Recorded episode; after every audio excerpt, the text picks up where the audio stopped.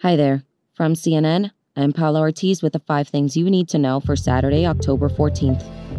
Another movement advisory has been issued for Gaza residents on behalf of the Israeli Defense Forces as tensions rise after Hamas's attack last week.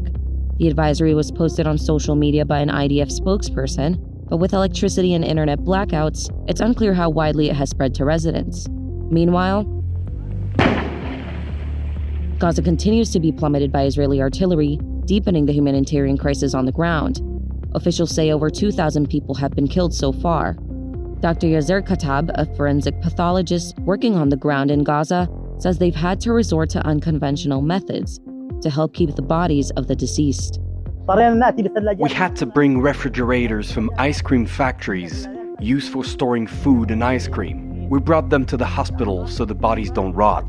Our message is that Gaza is in crisis. Gaza needs aid. The hospitals need mortuary refrigerators and medical equipment. And we need coffins and equipment to deal with all the dead bodies. The IDF has given Gaza residents a six hour window in which they can move on specified streets to evacuate south, although strikes in the area have already begun. As the war unfolds, disinformation is spreading rapidly online that's why the European Commission sent a letter to Google and its branch YouTube warning about disinformation and graphic content linked to the Hamas Israel conflict.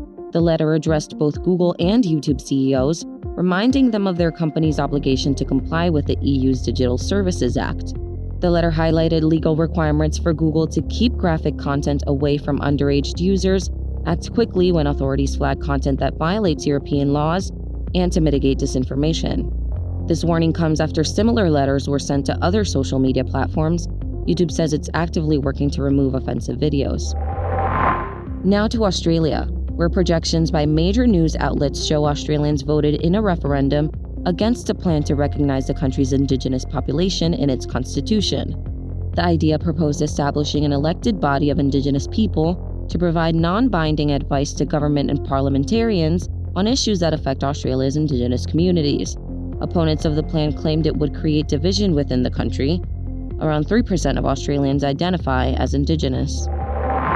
In New York, the state's Attorney General's office says no charges will be brought against three Catskill Police Department officers after a man who was covered in hand sanitizer was tased and caught fire in 2021. The incident led to the man's death a few weeks later.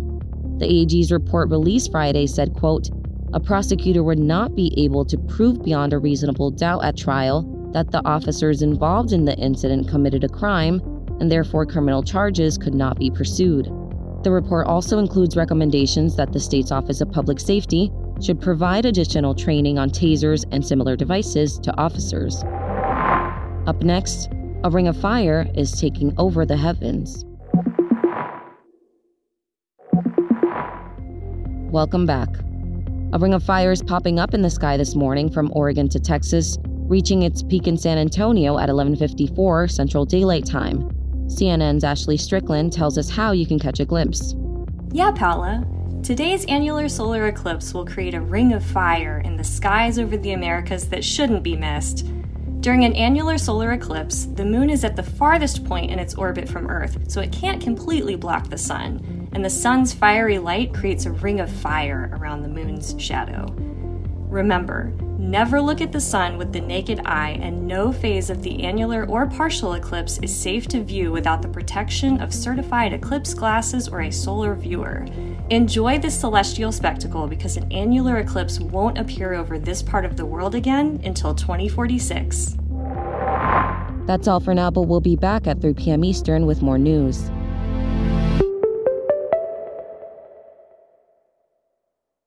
Over 37,000 companies have already made the move to NetSuite. Backed by popular demand, NetSuite has extended its one-of-a-kind flexible financing program for a few more weeks. Head to netsuite.com/briefing. netsuite.com/briefing.